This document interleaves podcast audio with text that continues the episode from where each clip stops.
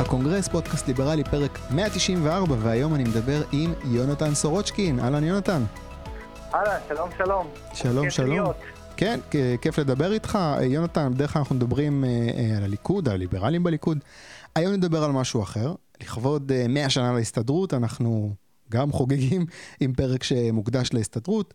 נדבר קצת על ההיסטוריה של הארגון הזה, ההשפעות שלו על המשק, המצב כיום, מה אפשר לעשות בעתיד. צריך להגיד, העמדה שלך, אני חותם כל פוסט אה, בלהחריב את ההסתדרות פחות או יותר. אני אנסה mm-hmm. קצת לתת קונטרה לעמדה הזאת, לא, לא יותר מדי, רק כדי ש, שיהיה מעניין. אבל לפני שנדבר על ההסתדרות, אי אפשר להתעלם מהאירוע השבוע בקהילה הליברלית. אה, שרן השכל עוזבת את הליכוד ועוברת למפלגה של גדעון סער. ה-common wisdom שאני קלטתי על המהלך הזה, זה שהתמיכה של גדעון סער זה בעצם היה X factor שאפשר לה בכלל להיבחר בפריימריז האחרונים במקום ריאלי. והיא עזבה כי הבינה שהיא לא תצליח להיבחר בפריימריז הבאים, אז היא חושבת עדיף ציפור ביד עם גדעון סער, מלכו אה, תדעו מה יהיה בפריימריז הבאים. השאלה שלי, אה, בהקשר של ליברלים בליכוד, אה, זאת אומרת, האם הליברלים בליכוד תהיה מתישהו קבוצה שתצליח להעמיד חבר כנסת בתמיכה שלה ללא צורך בקואליציות עם אה, קבוצות אחרות? מה אתה אומר? תראה, אז יש, יש לזה uh, שתי תשובות. הראשונה, הראשונה היא שכן, כבר היום יש חברי כנסת שהם איתנו, uh, לדעתי אפילו יותר ממה ששרן הייתה בתחילת דרכה. חברי כנסת כמו ארי קלנר למשל. אני גם מאמין ומקווה מאוד שאלעד מלכה ייכנס בפריימריז הקרובים uh, פנימה. Mm-hmm. אז uh, זה, זה לעניין הראשון. לעניין השני היא שאלת הקואליציה. קואליציה זה, זה כורח דמוקרטי uh, כמעט ב- בכל מקרה. לא יהיה מצב שבו הליברלים בליכוד ירכיבו את uh, uh, כל הרשימה לכנסת, את כל השלושים וחמישה. Mm-hmm. יש פה מאבק כוח, יש פה איזושהי עוגה שמתחלקת, והתקווה היא שהגורמים הליברליים יהיו יותר גדולים מהגורמים הלא ליברליים, ושייכנסו חברי כנסת uh, טובים. אתם... Uh, עכשיו, קואליציה זה גם נכון לגבי uh, הכנסת עצמה. הליכוד uh, היא הוא 36 מנדטים, 35 מנדטים, מתוך קואליציה של 70 בדרך כלל. אז גם אה, שם אפשר לשאול. יוני, אנחנו פה כן. הולכים פה למעגלים מאוד מאוד רחבים, בוא נשאר רגע באירוע. אתם הופתעתם כן. ששרן עזבה? או שזה היה אה, כאילו שאלה של זמן? אני שמע, שמעתי, שמעתי הרבה שמועות עוד מלפני ה... זה הקודם, אני לא, לא נותן עוד uh, להתייחס לזה, פוליטיקאים עושים מה שפוליטיקאים עושים. Mm-hmm. טוב, אוקיי, אה, אז לא יודע, אני אישית מאחל לשרן אה, בהצלחה, סך הכל, אתה יודע, מבחינתי גם ליברלים בליכוד וגם זה שהיא עוברת לגדעון סער או נשארת בליכוד, מבחינתי זה הכל אה, אמצעים ולא מטרות, זאת אומרת, ואם בסופו של דבר זה מה שיקדם את האג'נדה הליברלית, אחלה. אבל באמת, בוא, בוא, בוא נחזור לה, להסתדרות. שנייה, רגע, אני כן? רק רוצה להסכים איתך. אה, אוקיי. ברשותך.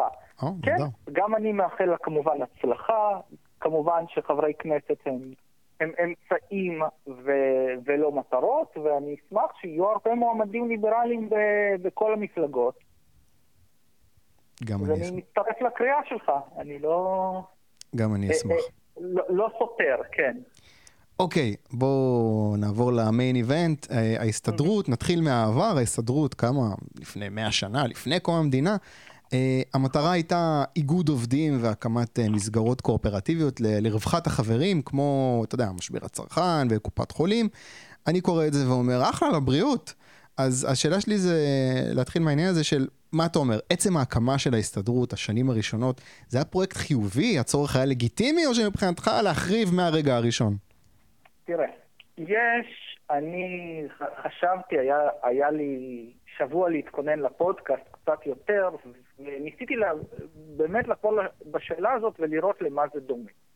עכשיו, אירי או איטלקי, גבר חסון וצעיר, אה, יורדים מהאונייה בניו יורק, באליס איילנד.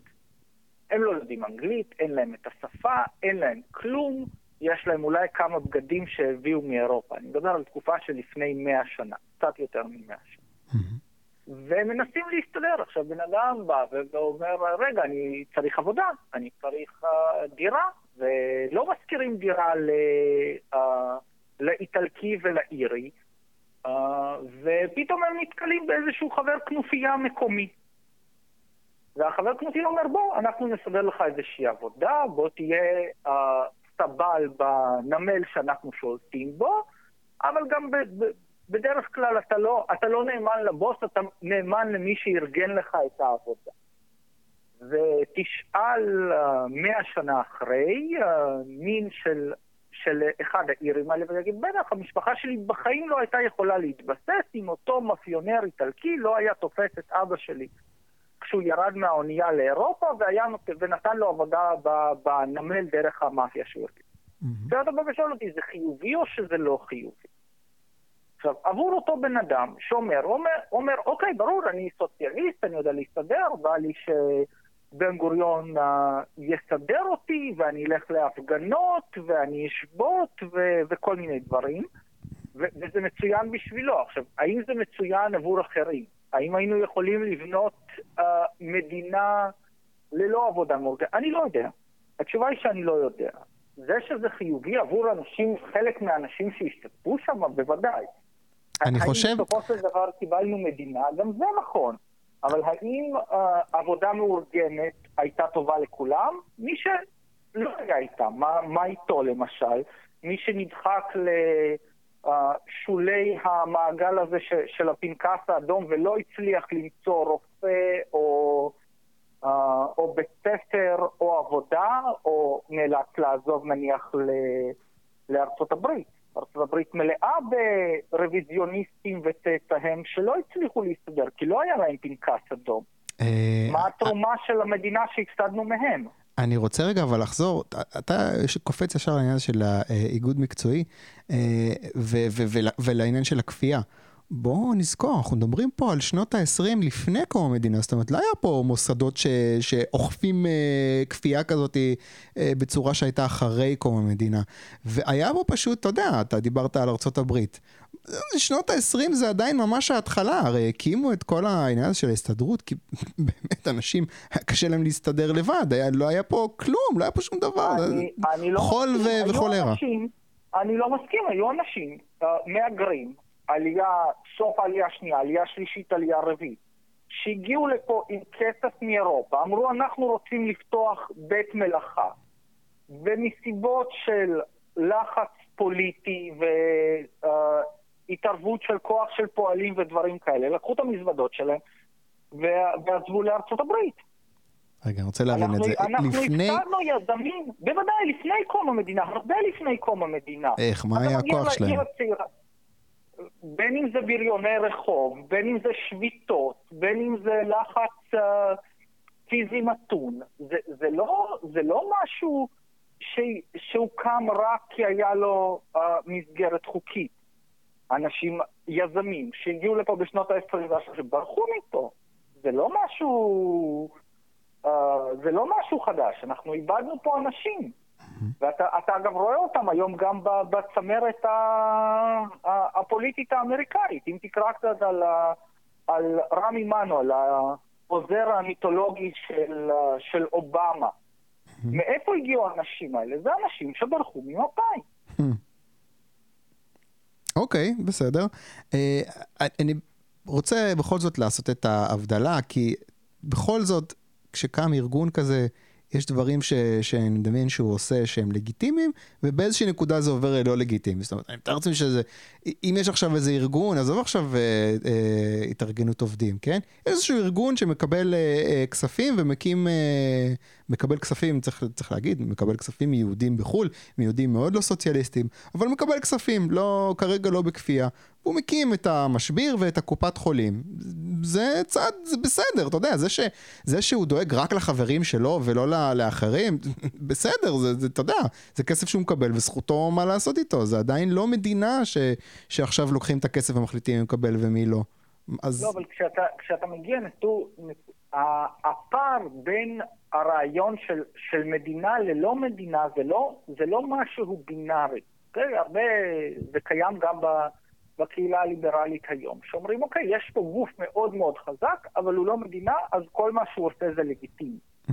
אבל זה לא נכון, יש uh, uh, מעבר, uh, uh, יש מנעד, אוקיי? מיליציה באפריקה ש, שהיא בלי דגל, אז היא, היא, כל מה שהיא עושה היא לגיטימית כי היא לא מדינה? לא, כי יש כוח ריבוני, ואם הכוח הוא לא ריבוני, אם אין מונופול על הכוח, שזה מדינה, אלא יש קבוצות חמושות ש, שמתחרות ביניהם, או חמושות גם, אתה יודע, באגרופים, כמו הכנופיות בניו יורק שדיברנו עליהן. Mm-hmm. אז זה הופך את הפעילות שלהם ליותר לגיטימית, כי אין להם uh, תפיסה שלמה של ריבונות? לא, גם, mm-hmm. גם, זה, גם זה לא לגיטימי. אומרים לך, אתה לא...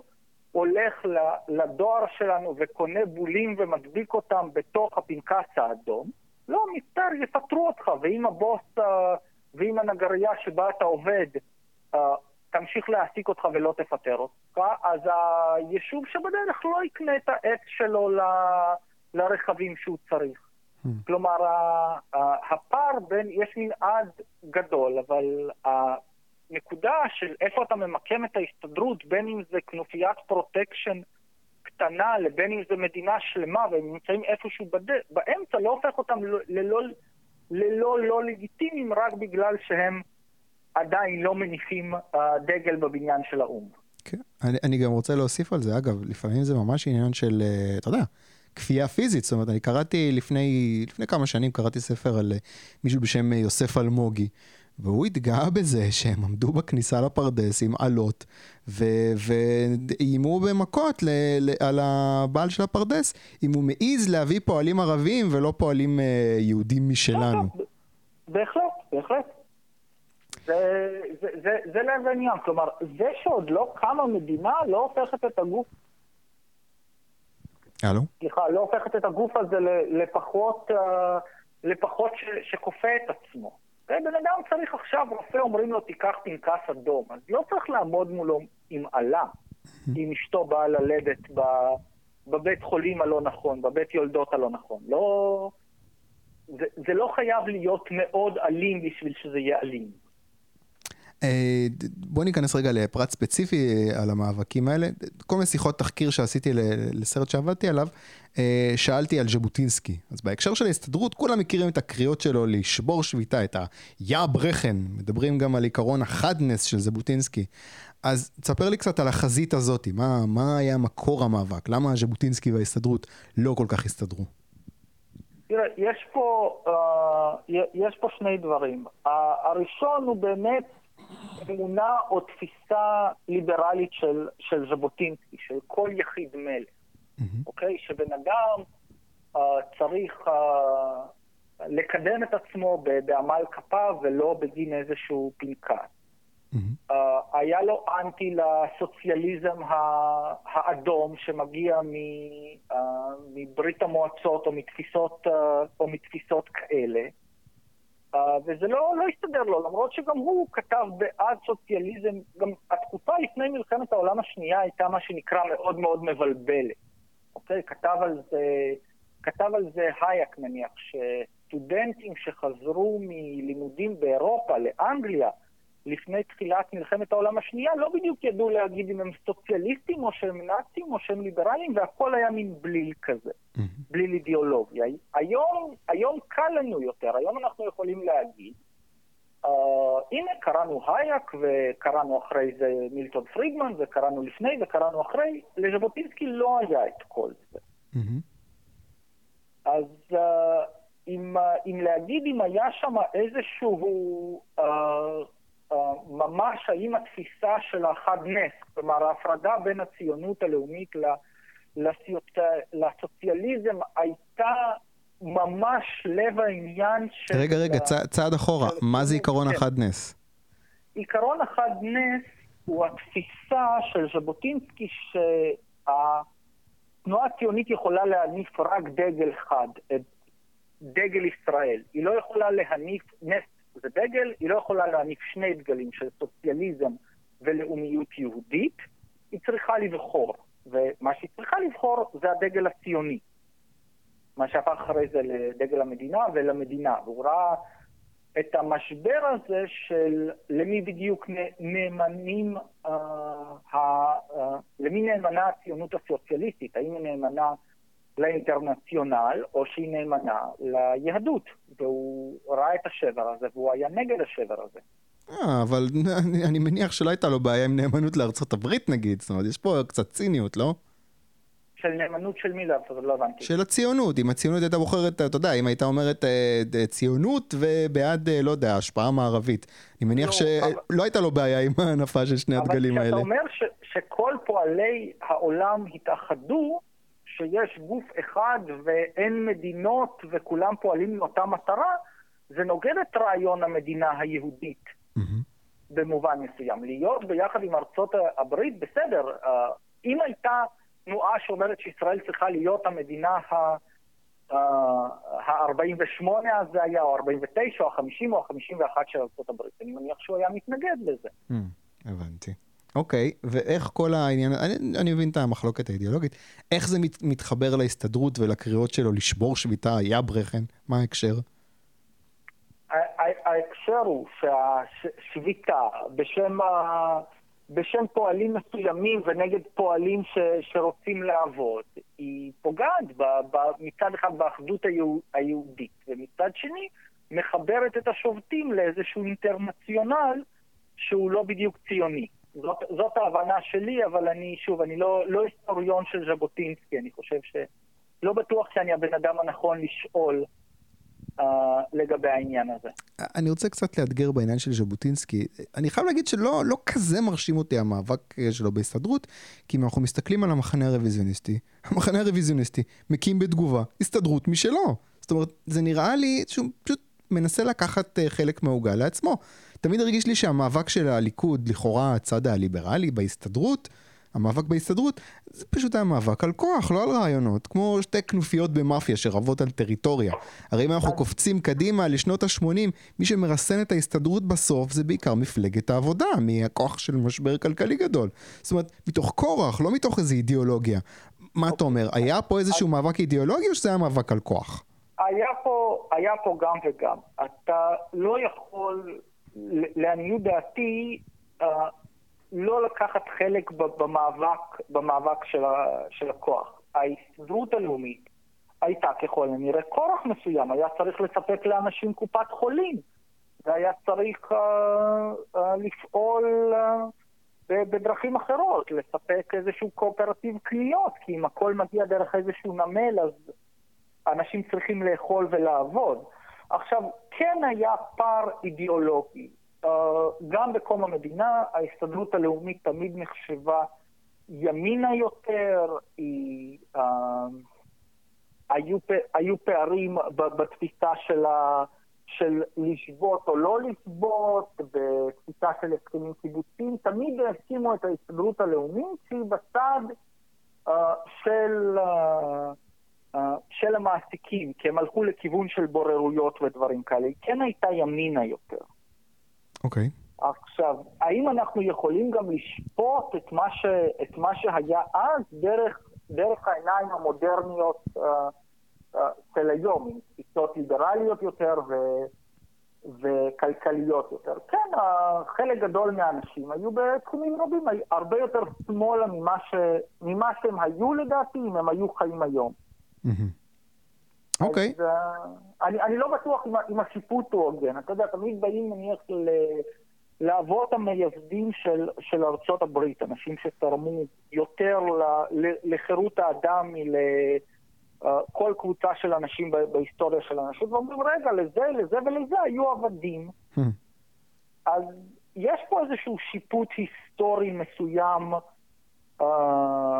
איזה שהם משקפיים היסטוריות שאנחנו צריכים ללבוש על עצמנו. זה כמובן לא פותר, וגם אז הייתה התנגדות לעבדות, או במקרה שלנו התנגדות להסתדרות של ממש על ידי uh, ציונים כלליים וכאלה, אבל עדיין ההקשר ההיסטורי פה הוא חשוב. אמנם זה לא זיכוי מוחלט, אבל יש פה uh, אלמנט היסטורי שחשוב להסתכל עליו.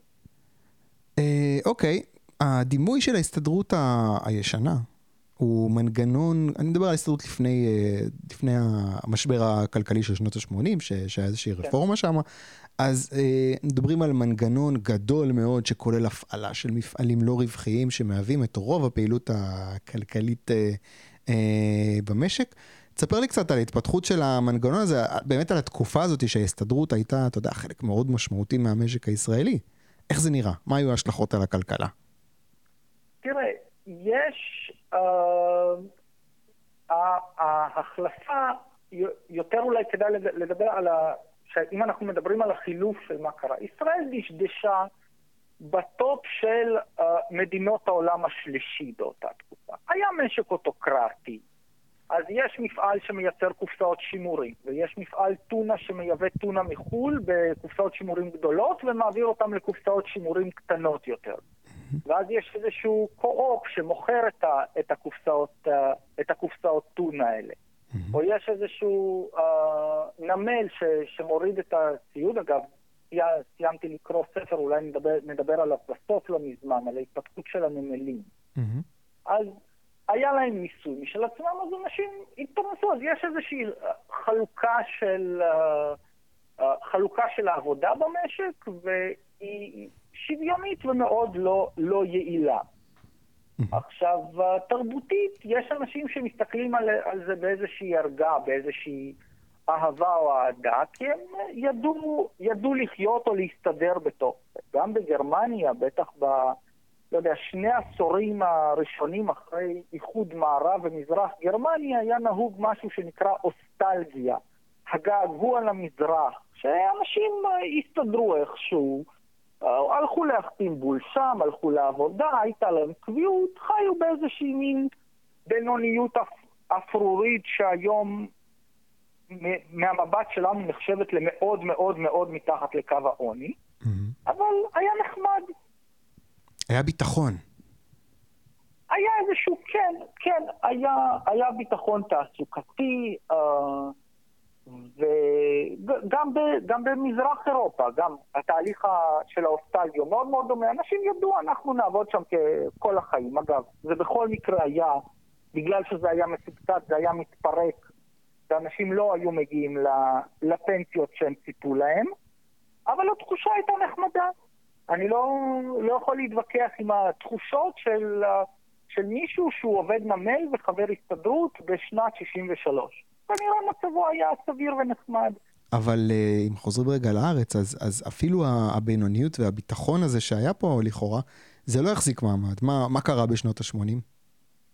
קודם כל, הגירעון ניצח, אוקיי? בנקודה מסוימת מדינת ישראל לא מסוגלת יותר, או נמצאת לכיוון של חוסר יכולת להחזיר את חובותיה. רגע, למה חובות? למה העובדה שההסתדרות מהווה חלק כל כך גדול מהמשק? זה דורש חובות, זה נשמע כאילו, אוקיי, בסדר, המשק אוטרקי, חיים בבינוניות, למה זה בהכרח גורר גירעון? כי כל זה, כל זה, כל הזמן ממומן על ידי עוד ועוד ועוד הלוואות. המדינה נמצאת במצב גירעוני. זה מעלה uh, את נפח הפעילות uh, של הממשלה הרחבה במשק. וזה פשוט לא עובד, זה פשוט יוצר חוב. כש, כשעשו, אתה יודע, כשיש מיסים על, על יבוא והפריון הוא מאוד מאוד נמוך, ובכל זאת רוצים לספק איזושהי רמת חיים, מממנים אותה בחוב, אז בנקודה מסוימת זה קורה. Mm-hmm. אז אצלנו זה נכנס למשבר מבלי שהמדינה תגיע לחדלות פירעון. במקומות אחרים בעולם זה פשוט, המדינה נכנסת לחדלות פירעון. כן, צריך להגיד שהסיבה שלא הגענו לחדלות פירעון, פשוט כי ארצות הברית נתנו לנו בייל-אוט, הם אמרו אוקיי בסדר, ניתן לכם קצת מטבע חוץ, ננשים אתכם, ניתן לכם קצת חמצן, ו... אבל בתנאי שתעשו אחת, שתיים ושלוש. כן, כן, ויחד עם זאת גם כפו עלינו כל מיני רפורמות, שבסופו של דבר הרפורמות האלה גם יצאו לטובתנו. כן. מזל, וואו, מזל גדול שזה, שזה קרה ככה. זה מזל, אתה יודע, זה, זה, זה, זה משהו כל כך אה, שברירי, כאילו באותה מידה יכולנו לתפוס את ארצות הברית באיזשהו ממשל שלא כל כך בא לו להלוות כמה מיליארדים. ובמצב של ישראל להגיע לפשיטת רגל, אתה יודע, היינו בסחרור אינפלנציוני של מאות אחוזים ואין כסף, ואתה יודע, תקופה של, אה, של אה, מלחמה בלבנון. זה יכול להיות מאוד, מאוד לא נעים אם לא היה לנו את ה bailout הזה. זה נכון, אגב, יש אנשים uh, בקהילה הליברלית ומחוצה לה שאומרים, אוקיי, ההסתדרות uh, תפורק רק שיבוא נשיא אמריקאי וידרוש מאיתנו לעשות את זה. זה, זה לא מאוד uh, uh, בלתי נתפס, יש גם uh, גורמים שאומרים, רגע, אולי נתקוף את מנגנון השקיפות של ההסתדרות דרך זה, נגיד שהם מלבינים הון, והאמריקאים יכפו עלינו לפרק את האגודות העות'מאניות. אה, היום אני כבר לא רואה את זה קורה כל כך, אתה יודע, אנחנו כבר לא בשנות ה-80 של, אה, של רייגן, שיש שם איזה מישהו שיבוא ויגיד, קחו את הכסף, אבל תהיו לא, קפיטליסטים אה, כמונו, וגם בכל זאת, המשק היום זה לא שרוב המשק נמצא בידי ההסתדרות, ההסתדרות היא גורם משמעותי, אבל הרבה פחות אה, ממה שהיה בשנות, עד שנות ה-80. זה, זה לדעתי העיקר של זה, זה כי הם לא ידעו להשתמש במחשב ב nineties. מה זאת אומרת? הם, לא, אם, אם הם היו יודעים שהם צריכים לאגד את המירביליס ואת חברות ההייטק הראשונות, אז כנראה גם הייטק לא היה לנו. היה לנו פשוט מזל. כן, הם היו בשוק עדיין ממה שקרה להם, נראה לי. כן, גם אלה שהם הפקידים, שאם הם היו, אם היית צריך רישיון ממשלתי להחזיק מחשב, אז היית היום זימבבואה. פשוט יש לנו מזל שהרגולטורים וחברי ההסתדרות לא ידעו אה, להפעיל מחשבים כמו שידעו אה, ילדי המחשבים של שנות ה-80 וה-90 לעשות. אז בוא באמת, אם כבר העלית את זה, בוא נקפוץ קצת קדימה ונדבר על ההסתדרות בימים שאחרי הרפורמות אה, האלה. אוקיי, אז ההסתדרות היום נראה שהיא במגמת התחזקות, היו גורמים ליברליים שצעקו, חכו תראו, החברות האלה שעכשיו החברות האלה שעכשיו העובדים שלהם מאוגדים ומיוצגים על ידי ההסתדרות, הם יקרסו בגלל הוועד הזה, אבל, אבל אני מצטער, בינתיים זה לא קורה, זאת אומרת, יש כבר הרבה חברות ש, שההסתדרות אה, מייצגת את העובדים. אני לא רואה קריסה של חברות, אולי הפרזנו קצת בסכנה שבהתאגדות שבהסתדרות? אנחנו, קודם כל אנחנו פספסנו נקודה חשובה שקרה ב, שקרתה בשנות ה-90 עם חיים רמון שפירק את ה... שהפריד בין ההסתדרות לקופות החולים. Mm-hmm. שזה היה צעד לא פחות חשוב מ... uh, מצעדים אחרים, אולי החשוב ביותר בנושא העבודה המאורגנת בשלושים שנה האחרונות.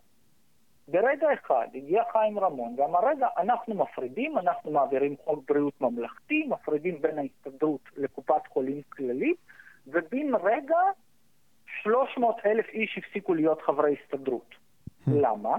כי הגמלאים היו חייבים להיות חברי הסתדרות בשביל לראות רופא. כלומר, במובן הזה שום דבר לא השתנה uh, 80 שנה של, של התנועה הציונית. Mm-hmm. ואז בא חיים רמון, ובהינף יד, ב... בהצבעה אחת בכנסת, ו-300 אלף איש השתחררו מהדבר הזה. אז uh, גם היום כשאנחנו רואים, ההסתדרות מעולם לא חזרה למצב שהייתה לפני חיים רמון. Mm-hmm. גם היום צריך להבין שכל כל מקרה שבו ההסתדרות מנסה להשיג איזושהי דריסת רגל, היא משלמת מחיר מאוד מאוד כבד, והיא נתקלת בהתנגדות מאוד מאוד חזקה.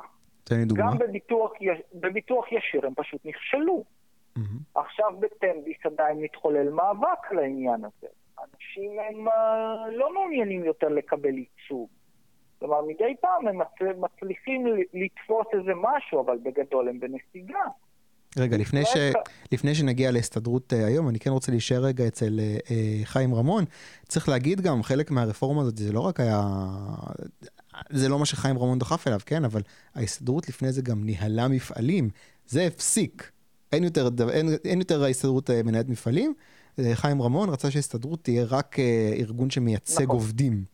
זאת אומרת, אתה יודע, אנחנו פה רוצים, אה, יש לי קצת דילמה כאילו אם להציג את חיים רמון כזה כגיבור, כמישהו חיובי, או כמישהו שלהפך, שעשה את זה מתוך דאגה להסתדרות שהיא תשרוד. מה אתה אומר, איך אתה תופס את אה, חיים רמון בקטע הזה?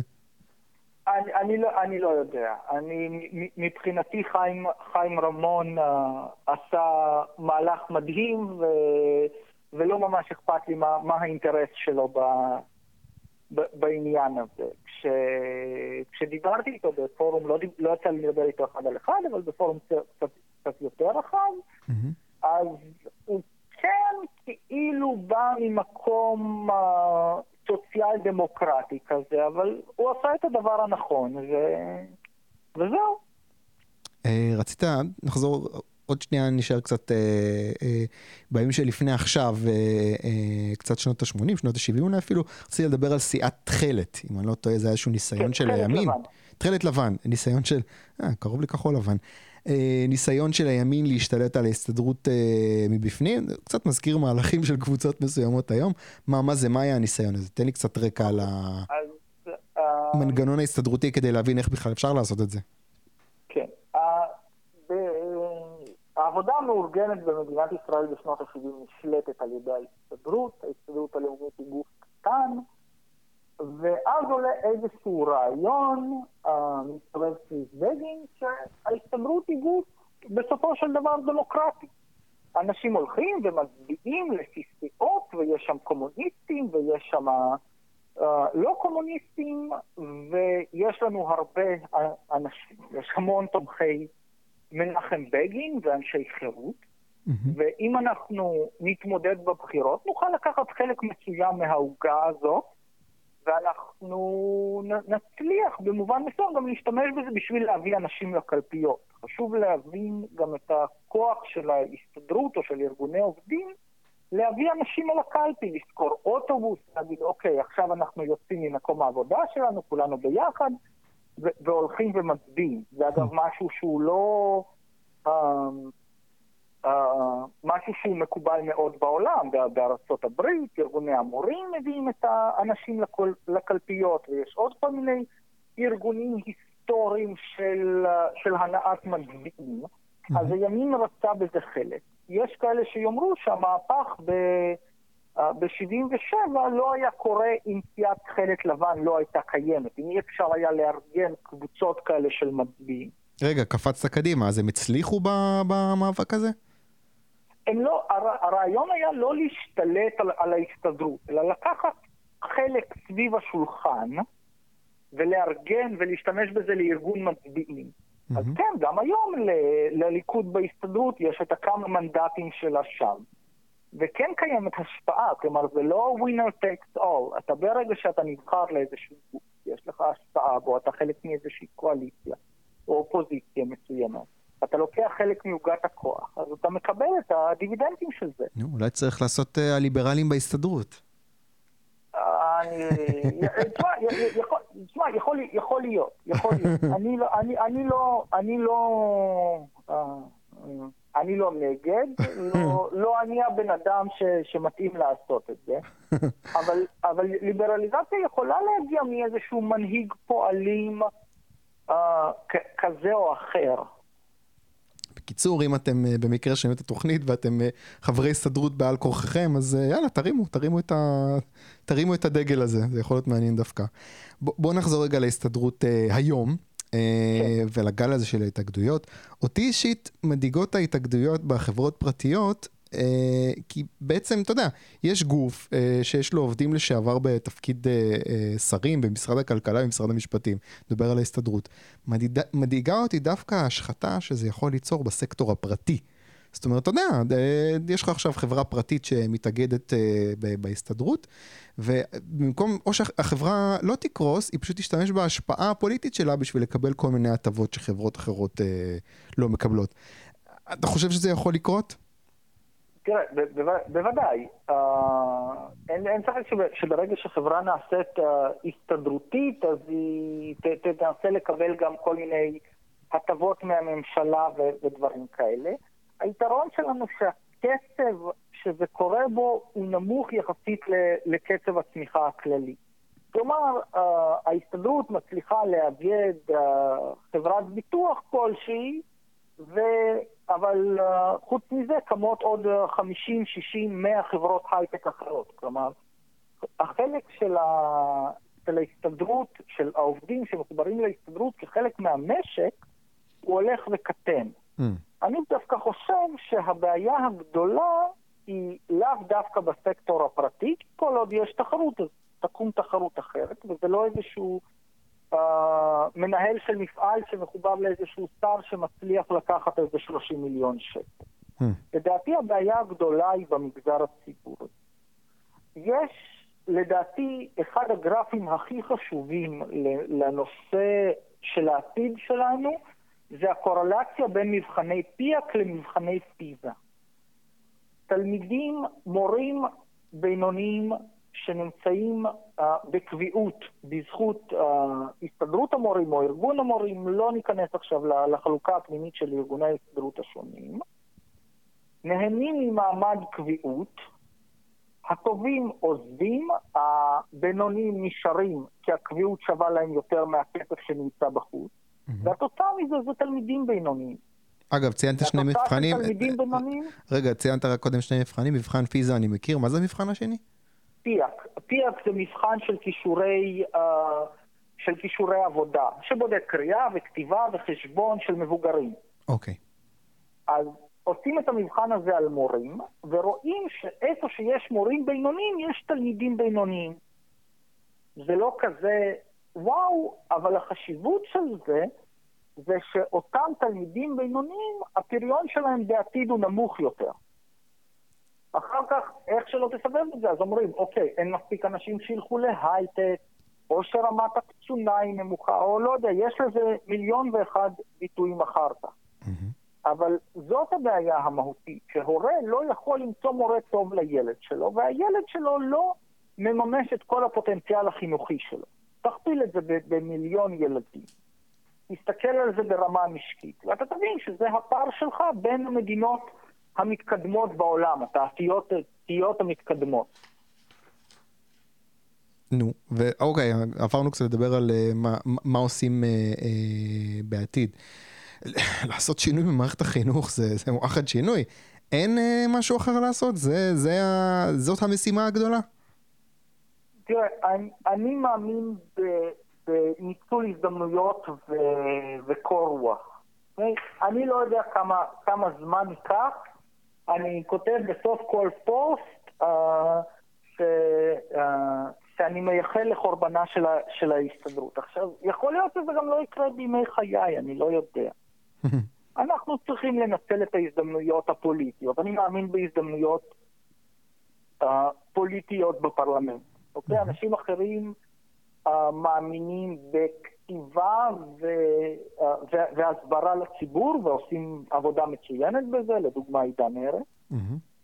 Uh, יש כאלה שמאמינים בטיפוח מנהיגות, שלוקחים סטודנטים ונותנים להם לקרוא טקסטים על חירות, ואולי יצא מזה משהו, כמו שעושים בקרן תקווה, ויש אנשים שמאמינים בניירות מדיניות רחבים למקבלי, למקבלי החלטות כמו קהלת. יש, uh, ויש כאלה שמאמינים במאבק ישיר בנקודות ההתפקדות, בק, בקו המגע מול האויב, ולהיאבק ממש בכניסות למפעלים ולהגיד לאנשים אל תחתמו ואל תצטרפו להסתדרות כמו שעושים בתנועת תחרות. Mm-hmm. אני לא יודע מה מזה יצליח, אוקיי? תנועות אה, עצומות בעולם, תנועות פוליטיות, לוקח להן לפעמים עשרות שנים, ואז הפריצה מגיעה בזכות איזשהו מנהיג כריזמטי, למשל uh, מרגרט תאצ'ר, אוקיי? Uh, מסוף מלחמת העולם השנייה, למרות שאנגליה ניצחה, היא דשדשה מאחורי גרמניה, בפריון, בתוצר, ביכולות. כי אנגליה אימצה דרך שהיא יותר סוציאליסטית, ובמשך 30 שנה, בין שנות בין 50 ל-80, אנשים uh, ליברליים כמונו שברו את הראש ואנחנו, ואמרו מה עושים.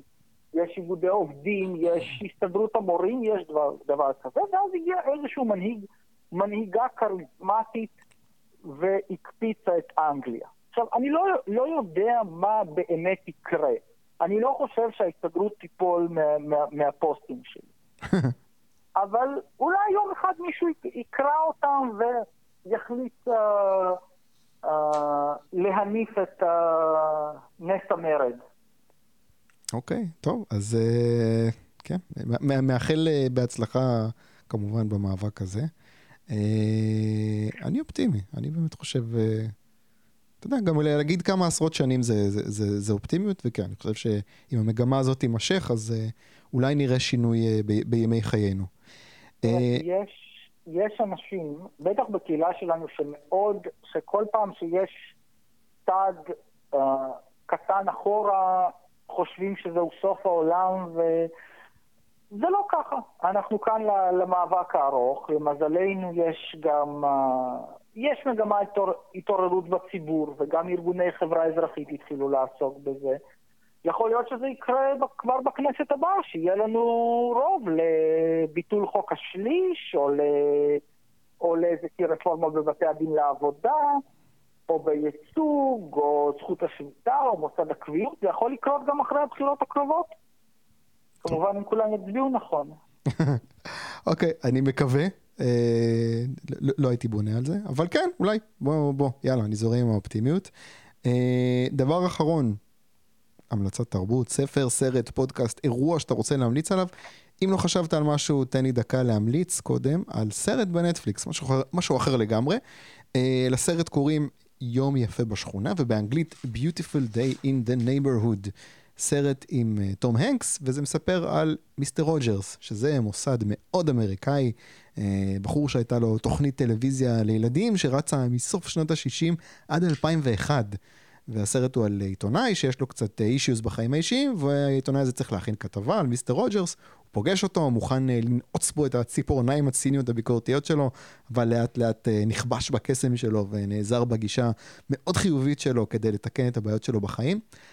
אני אוהב את מיסטר רוג'רס למרות שלא ראיתי אף פעם את התוכנית שלו, כי הוא פשוט mm-hmm. נראה בן אדם טוב, וגם ראיתי את הסרט התיעודי עליו, נראה בן אדם טוב שעזר לילדים שקשה להם בעזרת התוכנית שלו. אה, משהו מהמוסד האמריקאי הזה ש, שקיים שם, שהיה קיים שם, אה, עובר קצת בסרט. אה, זה היה מעניין בשבילי, גם קצת מרגש, אני מודה. Beautiful Day in the Neighborhood בנטפליקס, זאת ההמלצה שלי. יונתן, מה ההמלצה שלך? אז אני אצטרף להמלצה שלך, וגם אגיד uh, שלרוג'רס uh, הייתה גם השפעה קטנה בנושא יחסי שחורים לבנים, וקבלת האחר, ודברים מסוג זה, וזה באמת uh, uh, דבר מרגש. Mm-hmm. ההמלצה שלי היא סרט, גם ראיתי בנטפליקס לאחרונה, uh, סרט uh, ישן יחסית, מ-2004, בשם מאניבול, ברד פיט וג'ונה היל משחקים, ברד פיט הוא מנהל של קבוצת בייסבול, אוקלנד אתלטיקס, והוא בעזרת ג'ונה היל מתחיל לשבור מוסכמות שנוגעות לשחקנים, הוא מכניס, ג'ונה היל משחק שם כלכלן, הם מכניסים אקסל על פני תחושות, וזה סרט של... ניצחון הכלכלנים על האמוציות והתחושות האימפולסיביות, וזה סרט מאוד אנושי גם, על תעשייה שמשנה את פניה, ואנשים שמעיזים לחשוב אחרת. כן, כן, סרט טוב. זה, זה, מפתיע, זה מפתיע שסרט על אה, משהו יבש לכאורה, של בוא נסתכל עכשיו על טבלאות אקסל של נתונים של שחקני בייסבול, ולפי זה נקבל החלטה איך להרחיב את הקבוצה, ולא לפי התחושת בטן של הסקאוטר שאומר, אה, תאמין לי, תשים אותו פה וזה, יש לי תחושת בטן. אה, זה, זה, זה נשמע, כאילו כשמתארים את הסרט ככה, זה, זה באמת טבלאות אקסל וזה, זה נשמע קצת יבש, אבל זה, לא, זה באמת אה, אחלה סרט. זה, זה עובד, זה מעניין. אה, אוקיי, אז מאניבול אה, בנטפליקס. אה, יונתן סורוצ'קין, תודה רבה רבה. תודה לך. תודה רבה ליונתן, וניפגש בשבוע הבא עם עוד ליברל.